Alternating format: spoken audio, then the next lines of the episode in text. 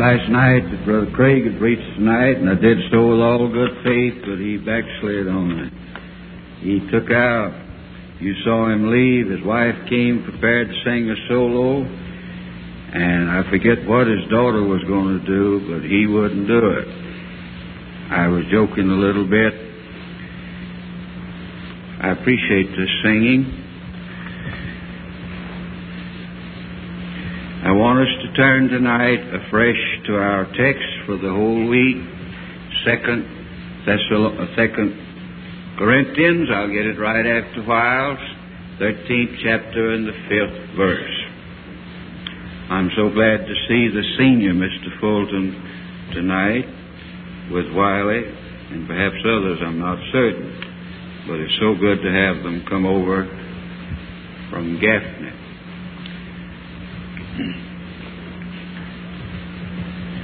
We are enjoined in our text of Scripture, examine yourselves whether you be in the faith. Prove yourselves. Prove yourselves. Know ye not that Christ is in you, except you be reprobate? One of the great needs of the hour. In this day when the faith of men is being revealed as being either temporary or spurious to start with is for men and women who hope to enjoy the bliss of God in eternity and who believe that it's rebellion to live in God's world, not happily rejoicing in His rule.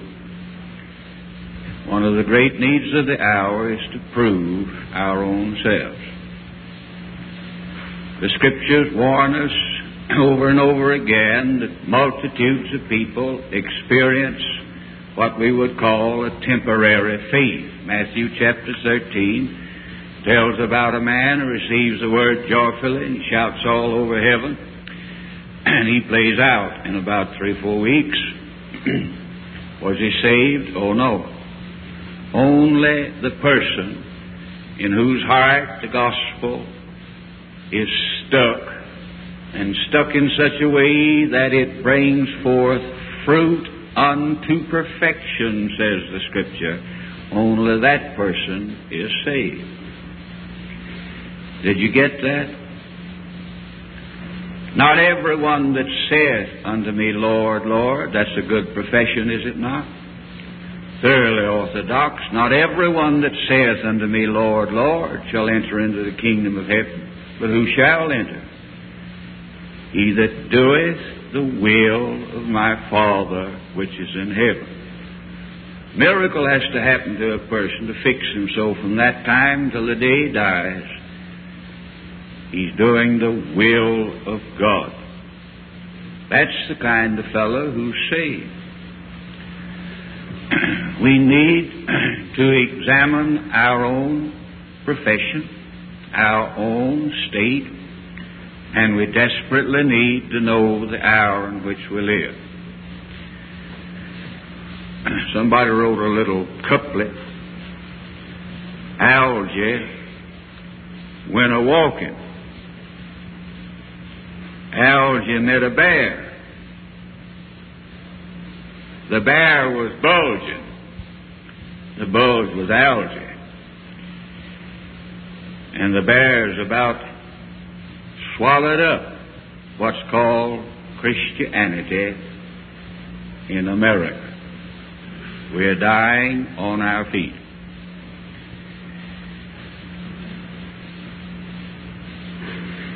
Some historian wrote that King Louis XVI made this statement. He was a good man in ordinary times. He would have made a good king. But he inherited a revolution. And he didn't know how to face it at the morning services,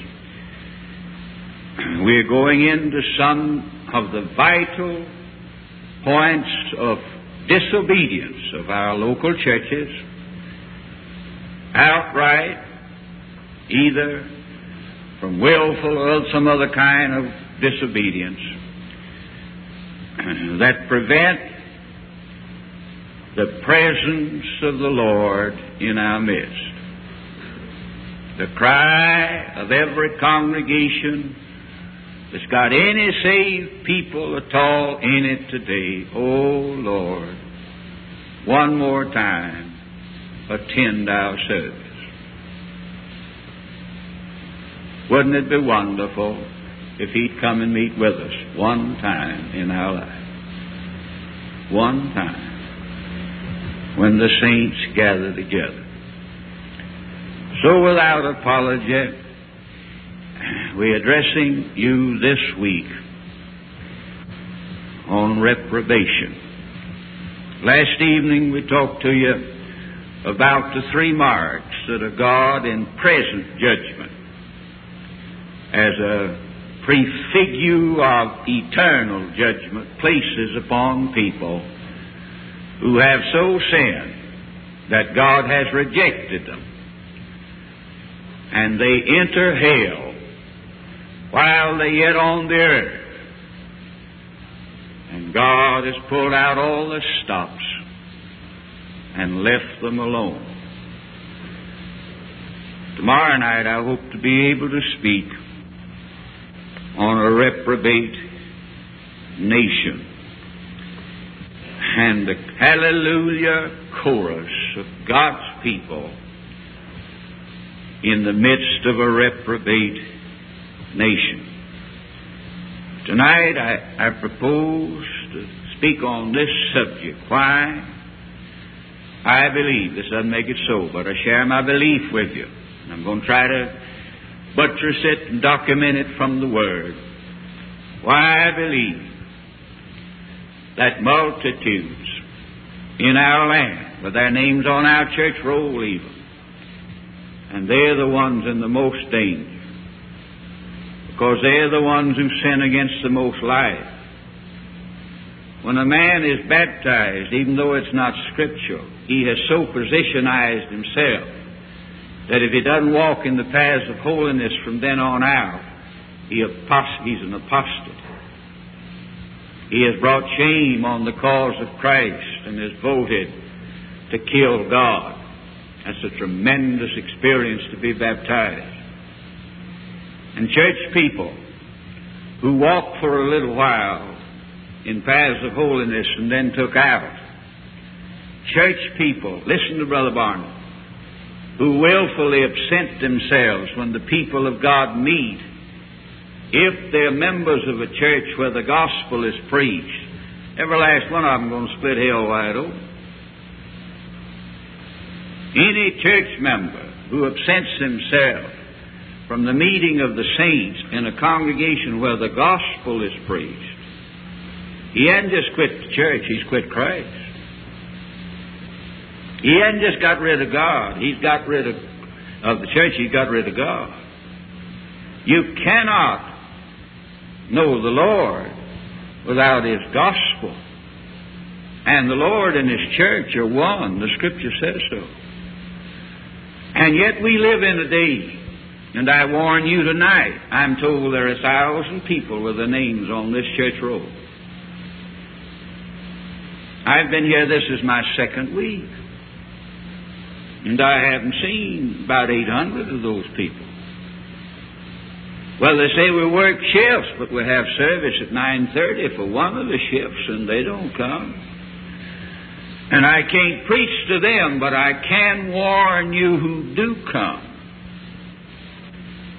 that you are living in a day when the majority of the people with the membership in our local churches are voting by their lives to do away with the gospel, to do away with the church. That means to do away with God. They are in deep rebellion against Almighty God. And they're not going to win. They're going to lose. You're living in that day. There are better spots here and there, but nationwide, America is broken by the membership itself, by and large. Close the churches. To abandon God and to do away with the gospel. You're living in a day of revolution.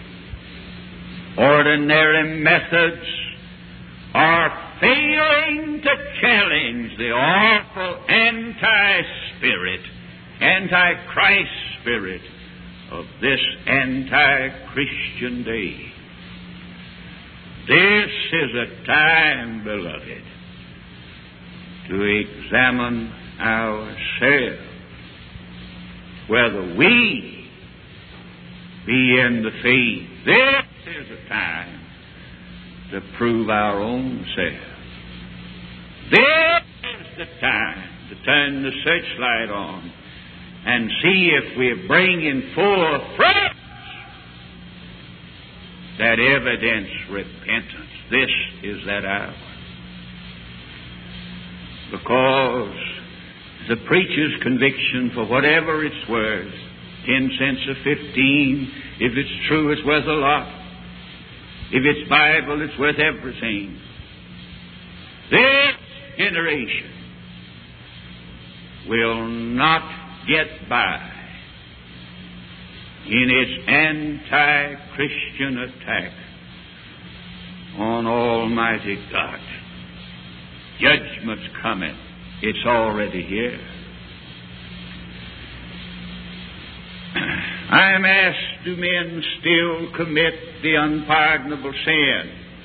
For which awful sin God rejects them, reprobates them, casts them aside, condemns them to hell while they're yet on this earth?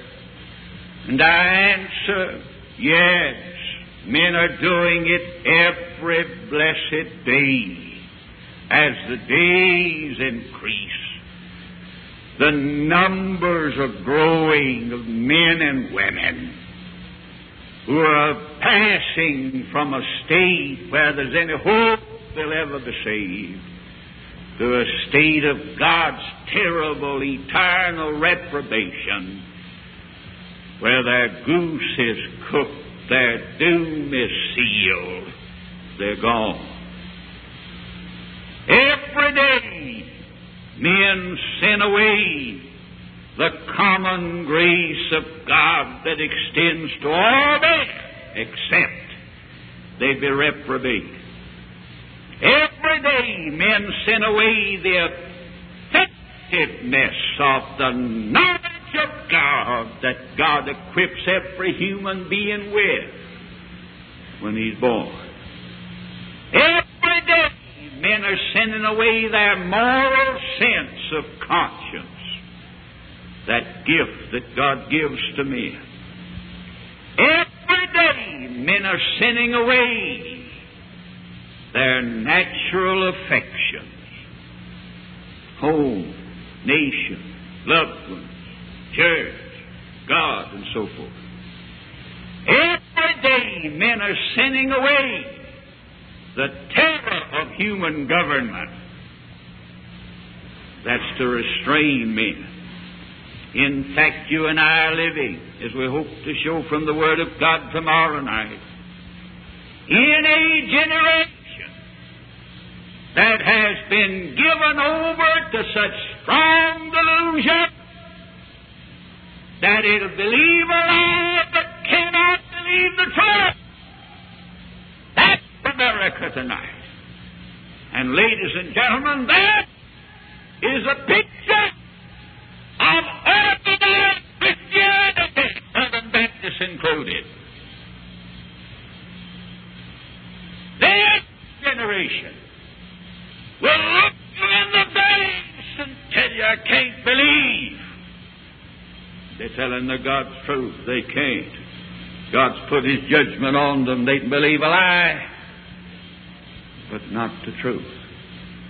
That's the awful judgment of God. Men cannot tamper with truth. Judgment comes on people who play mumble pig in the face of eternal truth. And it's on this nation. I believe with all of my heart, this doesn't make it so, that the outside world, outside of those under redeeming grace, passing into a state of being cast off of Almighty God, reprobate from the grace of God. Now, my message tonight is an attempt to explain or enforce my belief. And in seeking to enforce my conviction that men every day are committing this awful sin and being brought under the present judgments which will be eternal of Almighty God. In doing so, I want to do first ask one question and then another. The first question is, how sinful is man? And the second, how do men commit this awful sin? First, in order to answer or to enforce my conviction that you're living in the midst of people, day by day, multitudes of them are being added to the group already gone, already sealed and doomed. If that's so, ladies and gentlemen, you need to examine yourself.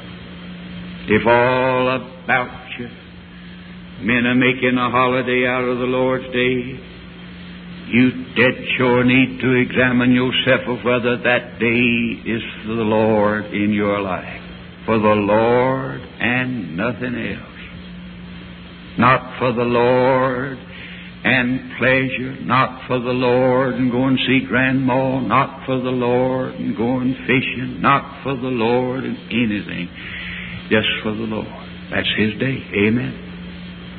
That's the God's truth. You don't believe America's in a mess. You watch the church members making holiday out of God's holy day. That's a, that's a mark of the death of a people as surely as Rolfe Barnard is preaching to you. You're living in a generation where the Sunday morning Christianity that's a stench in the nostrils of a holy God is making one wonder why God don't burn our church people up every Sunday morning as they get out of that back door in a hurry to go do something that'll pamper their flesh the rest of the day. They sit by that television, they go fishing, they do this, they do that, and they call themselves Christian. They go and split hell wide open. A Christian does not knowingly and willfully violate God's holy law. He delights in it. And he meditates in it day and night. And the, the commandments of the Lord God are not grievous to his children. They're precious and they're delightful. That's a mark. In order to enforce my statement that men and women are passing through this awful experience, and thus it's a desperate day for men and women. It's a day for men and women to get the wax out of their ears and examine themselves. If everybody else is apostatizing and telling God to go to God, don't join the crowd. Don't join the crowd. First, in answering this question and forcing this argument, I have to ask the question how sinful is man? Just how sinful is man? I remember I was preaching just before we got in the Second World War. I got in a big tent and I'd go to the army camps full of uh, the, the the National Guard. They called them out first, as I recall, and then began to draft, even for a little while before we actually got in the war. And I'd go and and hold meetings in towns adjacent to the army camps. The pastors were overrun and they welcomed the meeting. And I remember one night after I'd preached, a dear old white haired man, he meant well, he came up to me and he said, Young man, I'm an older man than you are, and I'd like to give you a little bit of advice if it wouldn't offend you. I said, No, sir. It certainly wouldn't offend me. Maybe I need it, and, and if I can, I'll take it. He said, You know, you can catch more flies with sugar than you can with vinegar. I said, I know that. I've heard that all my life.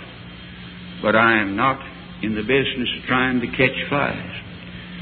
I'm in the business of taking the Word of God and hoping the Holy Spirit will kill sinners and then give them life. We are not trying to entertain people or catch anybody. We are trying under God to represent God who said, I kill and I make alive. We're trying to be true to the God who blesses only by judging first. In order to bless you, He has to judge you. He has to conquer you and judge you till every bit of the wiggles out of you before you'll stand still and long enough for Him to bless you. That's the kind of God we worship. How sinful is man? Is he a nice little fellow that just needs a little help? Is he a nice little fellow that's, that's uh, has good intentions and good hearted, you know? You ever see an old drunk that wasn't good hearted when he's sober? No, he's not very good hearted when he's sober, but when he's drunk, he owns the world and he'll give you half of it, they tell me. No, no. What kind of people are folks? Folks that just want to be right with God, that just dying to find out how they could be right with God? No, no. We're dealing with men and women whom the Scriptures say drink iniquity like water, who are wiggling maggots, God says, who are refuge, whose hearts are seats of hostility against the holy law of Almighty God, who unrestrained would do exactly the same thing we did when we were in the loins of Adam. We'd march up and put our filthy hands on the holy God and try to judge him we're men and women who, if we'd been present in Jerusalem nearly 2,000 years ago, we would have joined the crowd who, with wicked hands, took the Lord Jesus Christ and nailed him to a tree. That's kind of folks folks are. That's kind of people folks are. How sinful are men? Men unrestrained by God, men left alone, Men apart from the grace of God. Men are kept from utter wickedness by the power of God's grace alone. Did you get it? How sinful are men and women. You, you, you, you. How sinful are men. They are this sinful that if God's grace is removed from them, they'll sink to the lowness and depth of wild animals. That's exactly how sinful we are. That's exactly. In the book of Romans, at chapter 1, I'll not take time to read it. You'll read the story of the generation of Paul's day. And three times there, the scriptures say, Wherefore God also gave them up. He didn't push them, Satan didn't drag them. God gave them up. God gave them up to unclean living, to lascivious living, and finally to a reprobate mind. To people who not only got a kick out of sinning, but got a kick out of getting you to sin with them. Oh, God gave them up. God gave them up. God gave them up. You say, Brother Barnard, is worse than we are? No. Let God remove His restraining grace We'll go the same route, and we're nearly there now. America is. The first chapter Romans reads almost like the front page of our daily newspapers. Crime, rape, rapine, bloodshedding, stealing, murder, murder. We got it. We got it in great measure today. How sinful for men and women. Yet they are so utterly sinful that apart from the blessed common grace of God Almighty to restrain them, they'll sink not only to such terrible dirtiness of moral character, but their minds will be reprobate, where they get a kick out of nothing except rebellion against God. There are five things mentioned in the Word of God. The five of them constitute the grace of God. The theologians call common grace. It doesn't save a man, but it leaves him without excuse. And these five together make it possible that tonight you'll be able to get home from this service without somebody killing you make it possible for us to have some sort of society. It's getting weaker all the time. But these five things are gifts of God's grace and the reach to all mankind to of varying degree. They're the grace of God. One of them is called wisdom. That's the 22nd verse, I believe it is, of Romans. You can read it as you leave. Sin is folly. Wisdom is a gift of God's grace. And men and women today are sinning against what their own wisdom, wisdom is going to ruin them. They are deliberately, deliberately taking a course that they know is going to lead them to ruin. Their wisdom is being turned into folly. The Scripture says, professing themselves to be wise, they became fools. A second gift of God's grace is knowledge, the knowledge of God. That's in Romans chapter 1. What they knew of God, they didn't retain it, they weren't thankful for it, and so they're losing it. They're losing it. Men are sinning against their knowledge of God every day. And then the scriptures mention natural affections, the love of home, and so forth. Love of country. That's in the book of Romans, chapter 1. That's the gift of God. You got a good home? You got a good job? You have some love for this great nation? Once was mighty great. It's in danger now. Do you love your family? Do you love your job? Do you love your neighbor? Do you love your community? Those are gifts of God's grace and they make society possible and restrain men. Restrain the old tiger in the tank, if you please. That's natural man. But men are sinning against it every day. And then the terror of human government. That policeman is as much a servant of God no matter if he's as crooked as a dog's hind leg.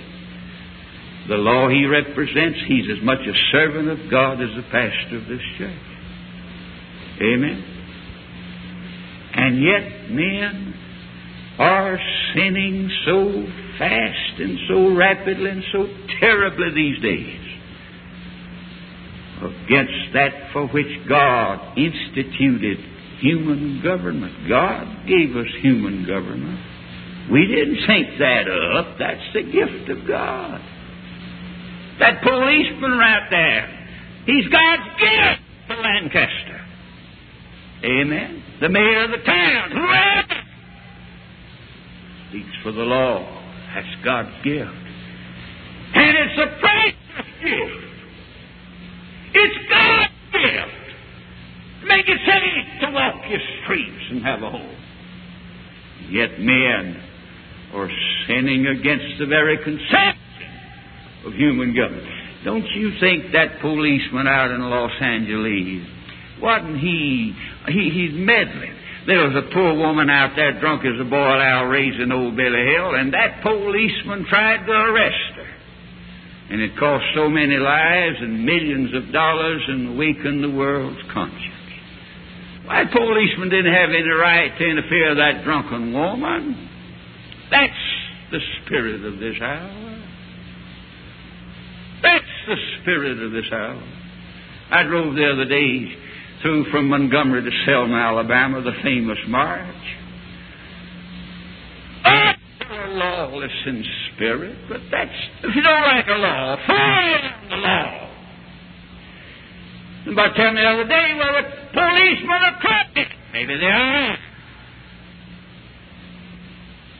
But the policeman represents a gift from God. And today, we obey the speed limit if there ain't no cops around. Amen. And you know what some of these low down law officials are doing? They're even slipping up on us nice little people and having all faithful cars so we can't spot them and obey the law. Why, they ought to be shot. They're taking advantage of us. We're going to have to pay a little attention to the law. Watch out. And that'd be bad. That'd be bad. These are gifts of Almighty God. And He uses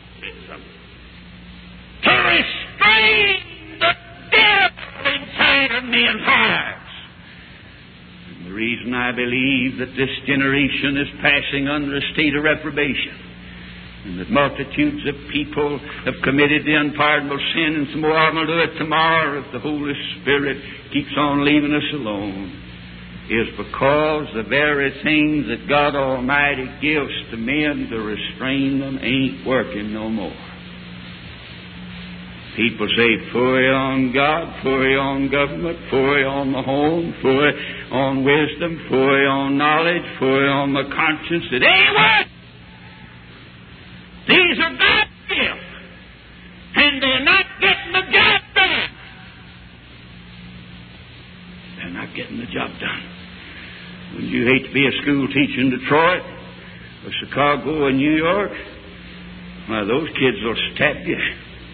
They'll shoot you. They've been doing it. I was present in Detroit when we had the black riots. Hundreds and hundreds and hundreds of whites and blacks were killed. The newspapers didn't publicize it then. It was such dynamite. I was present in Detroit when they had the first sit down strike and they were ordered to shoot the men sitting down on another man's property.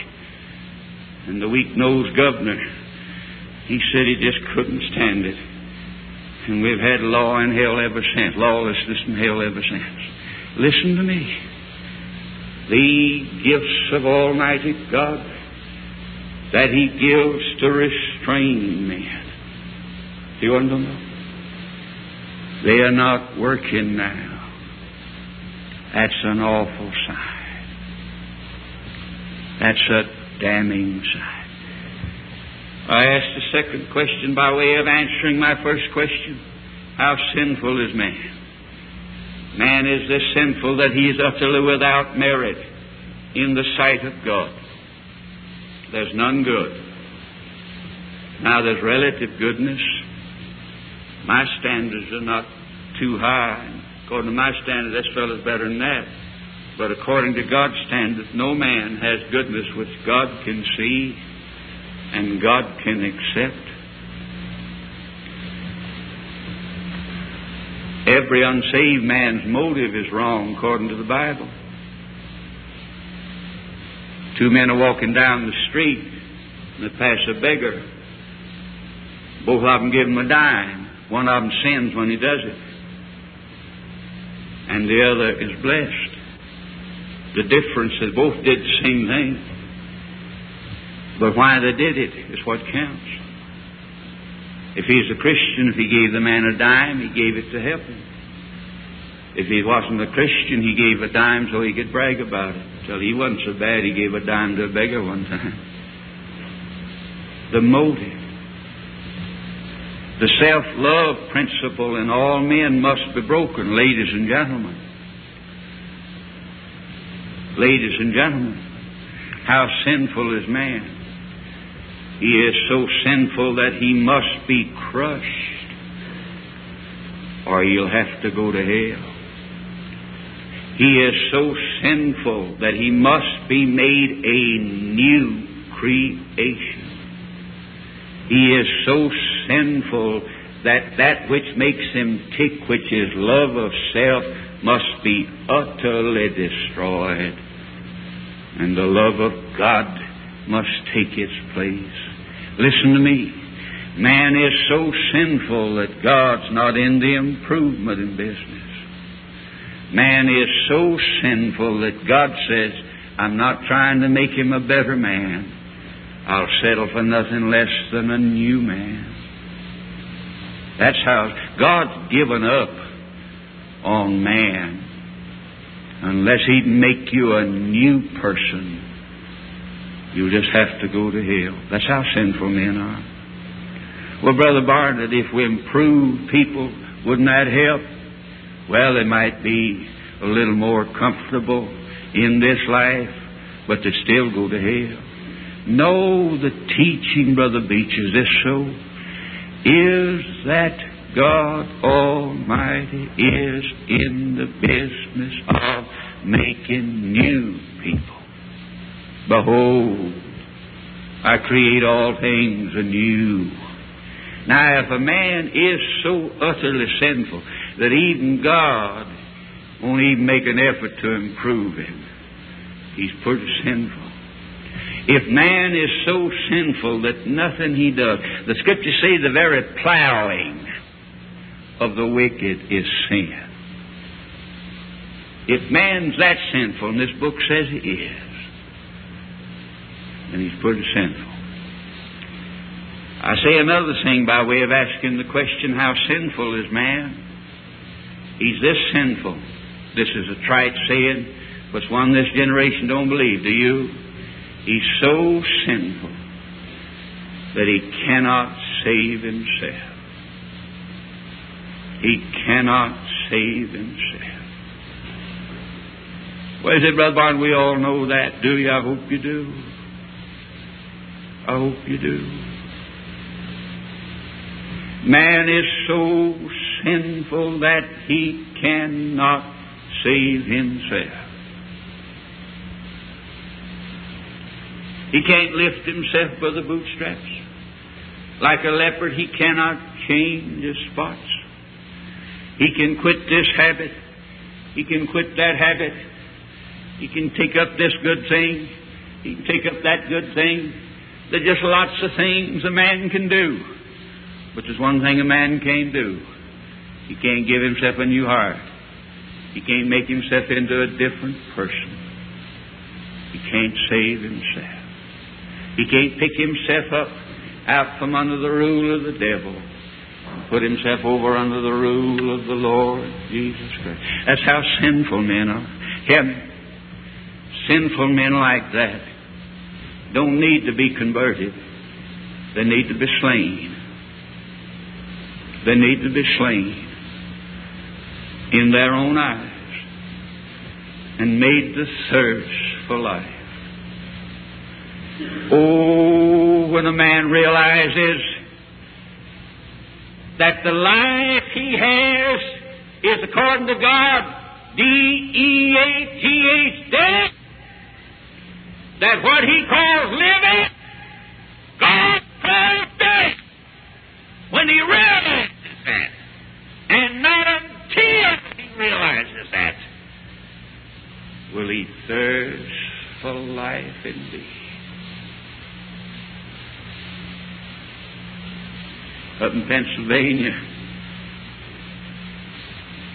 He was telling me this story about a man who was wealthy.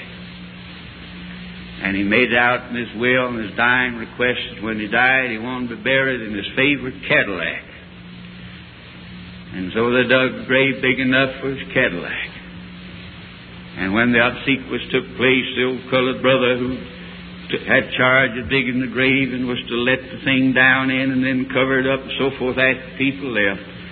They sat the man up, propped him up in his funeral clothes, fixed him all up nice and pretty, put his hands on the wheel, sat him up behind the steering wheel of his favorite Cadillac, and by pulleys they let the man in his Cadillac down the grave. and then go and close it in a vault. And the old colored brother, as the man descended in his big Cadillac, he said, Man, that am living, ain't it? Yeah. That's what God, God calls death. Man says that's living. When a man realizes that what you call life, God calls death, you'll be interested and you'll get thirsty for life indeed. And the life indeed flows as a river of pure water, Revelation 22 and 1, from the throne of God and from the Lamb. Now, ladies and gentlemen, hear me as I come to a close. Listen to me. What I'm talking about now, wrap up everything I've said. There is one big, outstanding mark of men and women of this day in which you live. It is the most distressing, most alarming, most damning sign that you and I have to stare in the face. This one big, alarming, outstanding characteristic of the age of men and women of this hour is that they do not thirst for life indeed. They do not thirst for life indeed. They think the way they're doing now, that I'm living. Let me be buried in my favorite Cadillac. That's living. Hear me? My first two messages down here, I just said one thing. If a man wants to know the Lord, he's going to become a seeker. He's going to seek Him with all his heart. If you want life instead of death, that's got to become an obsession with you that you want it more than anything in this world. You living in a generation of people who will settle for a public profession of faith. They'll say, I'm all right. I made a profession of faith. You're living in a generation of people who will settle for a decision. They say, I accepted Christ. But you're not living in a generation of men and women who thirst for the life of God. And that's the most alarming thing about this hour. I know Brother Barnard knows what he's saying now until Jesus Christ and life indeed becomes the object of your supreme search and you never settle for anything except Him quenching that thirst. You'll never get to Christ. Profession is all right in its place. Decision is fine in its place. But a man doesn't get saved by making a profession. A man doesn't get judged Christ by making a decision. A man is judged Christ by the Holy Spirit working grace in your heart.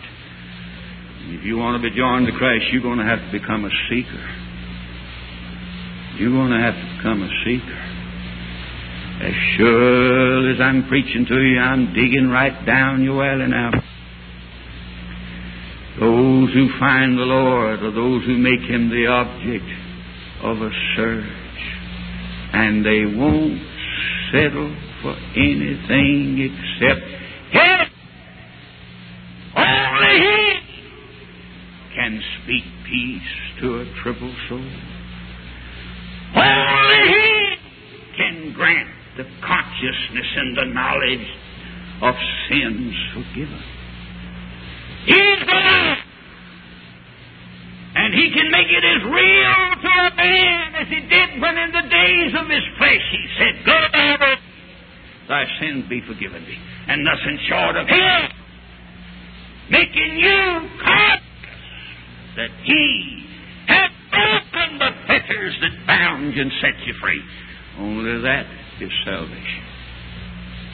Only when He, who when He was here in the days of His flesh said, My peace I give unto you, my peace I live leave you. He's here now. And you must settle for nothing less than the risen Lord speaking peace and the Holy Ghost to your own experience. Anything short of that land in hell. I'm talking sense. The most alarming thing about this generation is the men who are settling for everything except reality in the bonds of holy matrimony with the Lord Jesus Christ. And I'm alarmed about it. I kind of hate live in this town. This little old bubbling preacher. Today I heard him preaching to some men. I tell you what's the fact. I rejoiced at how he shuts men up and won't won't give them peace. His peace ain't worth a dime. And won't convince them of nothing, just shuts them up and hems them up and won't give them a place to rise and wriggle. And how he just bubbled all over this town and witnesses to men and women. I rejoice in it. I rejoice oh, it's so hard to make a mule drink when he's not thirsty. And they'll raise this question, they'll run out that door, and they'll climb up that window, and they'll do anything on earth today. There's one thing this generation don't want. They don't want to know God. If you let them settle for something else, okay. But it seems that this generation is determined never to know God. Oh, the way men run and the way they excuse themselves. Isn't that terrible? Thirst. And I close with this solemn, solemn fact. Hear me? The reason I believe this generation is passing under God's reprobation is this. Nobody ever thirsts until God creates the thirst in you. Every man ought to spend his life seeking the Lord. But it still remains true that nobody ever seeks Him unless the Lord does the seeking first. Now you can back off from that if you will, but that's the God's truth, and that brings us to the solemnity of the day in which we live in and now. The thing that scares me as I go from place to place more than anything else is not the actions of the people. With all my heart, I try to speak the truth as bold, as much love as I know how. Hope I speak the truth, want to. But that isn't the tragic thing. The tragic thing is that the only one that can make a man thirsty ain't making men thirsty now. There's just one power that can stop a little old flapper fan that ain't interested in us except wiggling their hips and going down the street and getting the wolf whistle into an earnest seeker after the Lord. And that's the power of God. There's just one power that can change a man that sold his soul for his business, to change his attitude and run a business to pay expenses and serve God. And that's the power of God. And the alarming thing about it is, I can stand here tonight and tell you of great victories I've seen that ain't helping us now. You can recall some great services you've been in. That ain't going to help us now. The trouble is we have to go so far back. I, this is my second meeting with your beloved pastor. The first time I saw God split hell wide open. Now I can't get a groan. Same preacher. There's something happened in our day. God Almighty is not arresting men. I can remember 30 years ago when any two men sat under the preaching of this man today in a business house. Boy, they'd have been screaming for mercy. All on God's earth they did is furnish one alibi after another. There's something happened, young man. God Almighty seems to said, okay, honey, just go on to hell. I won't bother you no more. Won't you no more. I went from Southwestern Seminary years since to New Mexico for my last pastorate. And while I was there, this incident took place. I witnessed it. Out 30 miles from the county seat town where I was the pastor of a church, there lived a rancher in New Mexico, sparsely settled, Catholic, you know, Mexican, Spanish, sparsely settled. And there lived a rancher with a wife and a little boy, three and a half years old. And one day the rancher had to go away and be gone on business all day. After he got his ducks in a row, he kissed his wife and hugged his little boy. And then, as a parting reminder, he remembered that there was an old abandoned well on the ranch. And he had noticed that the planks that he'd put over it to cover it up, hadn't been used for many years. He'd noticed yesterday that the planks seemed to be getting a little weak and rotten. And so he told his little boy, he said, Now, Bobby, don't you go about the old well while Daddy's gone. Don't you go about it. The planks are getting rotten and they might burst. Don't you go about the well. Well, he left, and of course, the best way to get a human being not to do something is to tell him not to. Or get him to do something is to tell him not to. Isn't that right? And so the poor little boy, he just miserable. At well, he couldn't think of anything else. His daddy said, Whatever you do, sonny, don't you go about that well. And while his mother was busy, she didn't watch him maybe as closely as she should have, but anyhow, he got out of the house and used to play. And the next thing you know, he was right there at the old well. And he remembered what his daddy had said about him. He's old enough to remember a little about it, but that the planks might not hold him. So he thought he'd find out, I suppose, if his daddy told him the truth. And he got up on the planks and began to jump up and down. And sure enough, his daddy was right, and the planks broke. And the little boy happened to be jumping like this, and his arms were like this. And he fell with his arms pinioned to his side down the old well.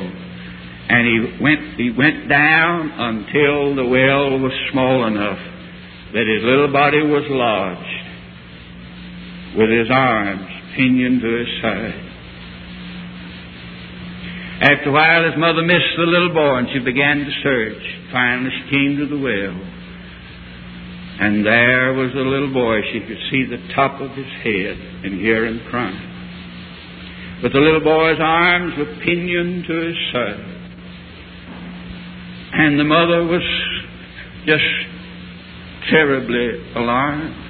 Thirty miles from the nearest neighbor.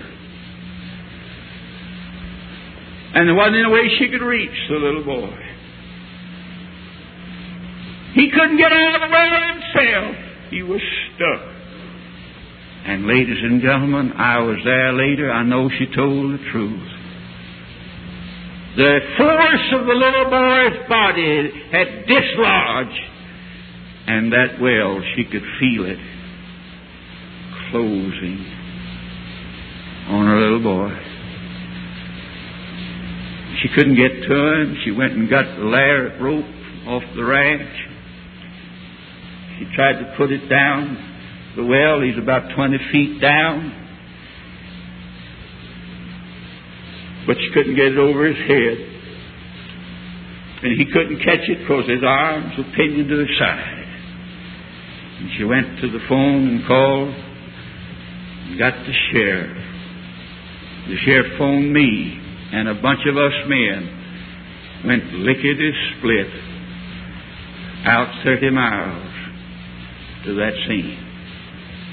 The sheriff acted as boss and he saw the situation. There was no way on earth to get to the little boy down this way. The well was closing in on him, and it was so small a man couldn't be let down. They couldn't put a rope, they couldn't put hooks. It would have killed the boy to put hooks around his head. They couldn't have done it in. They couldn't get to him. They couldn't get to him. He couldn't get out and see it. They wanted to get to it, but they couldn't. And so they went and started to dig a tunnel. And on the way on it, they dug down 20 feet. And then, yeah, it started. And we could feel that earth closing. And the little boy got so tight on him that he was hurting. And he was scared. And a great big old bug settled on his head. And I think as pitiful cries as I ever heard came from that little boy. Mama, old bug on my head. Get it off. Meanwhile, working as hard as they could to get to the little boy before the earth sucked the life out of him.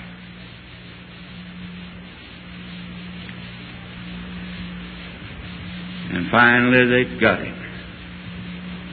And they brought him out to his mama and laid the little three and a half year old boy in his mama's arms. And he was dead. It wasn't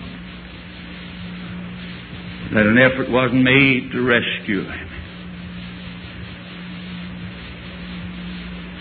It just wasn't in time. The only person between sinners and the pangs of reprobation in this life and hell from then on out throughout eternity is the Holy Spirit taking truth and penetrating inside of a man's heart and creating a thirst there that that man will become a seeker until he finds the Lord. And if the Holy Spirit can't reach inside of you, if he can't get to you, you'll just have to go to hell. He's the only person that can get the job done. And he seems to be abandoning all effort to pierce the insides of men today.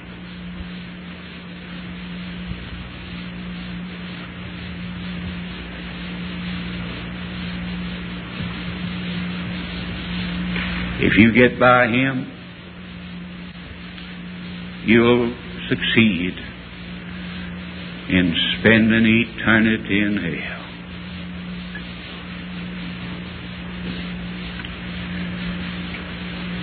I go up and down the land and we stand and give invitations and I say,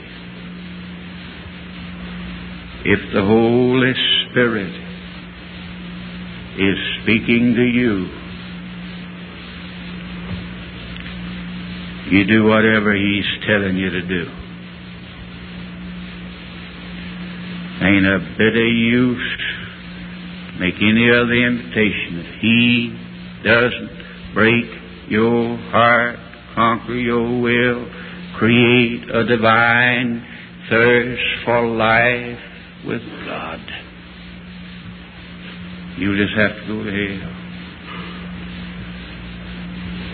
You just have to go to hell. You're living in a day when men hearts are not being pierced by the truth in the hands of the Holy Ghost. This Reformation audio track is a production of Still Waters Revival Books. SWRB makes thousands of classic Reformation resources available, free and for sale, in audio, video, and printed formats. Our many free resources, as well as our complete mail order catalog, containing thousands of classic and contemporary Puritan and Reform books, tapes, and videos at great discounts, is on the web at www.swrb.com. We can also be reached by email at swrb at swrb.com, by phone at 780-450-3730, by fax at 780-468-1096, or by mail at 4710-37A Avenue, Edmonton, that's E-D-M-O-N-T-O-N, Alberta, abbreviated capital A, capital B, Canada, T6L3T5. You may also request a free printed catalog.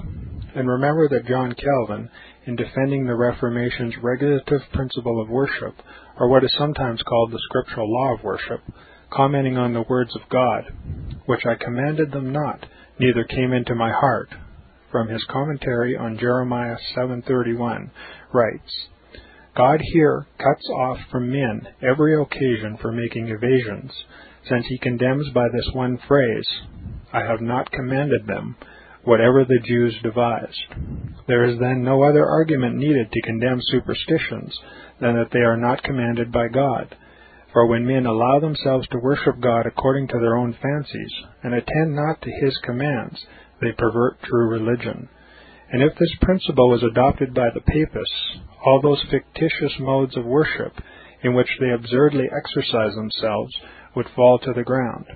It is indeed a horrible thing for the papists to seek to discharge their duties towards God by performing their own superstitions. There is an immense number of them, as it is well known, and as it manifestly appears. Were they to admit this principle, that we cannot rightly worship God except by obeying His word, they would be delivered from their deep abyss of error. The prophet's words, then, are very important when he says that God had commanded no such thing, and that it never came to his mind, as though he had said that men assume too much wisdom when they devise what he never required, nay, what he never knew.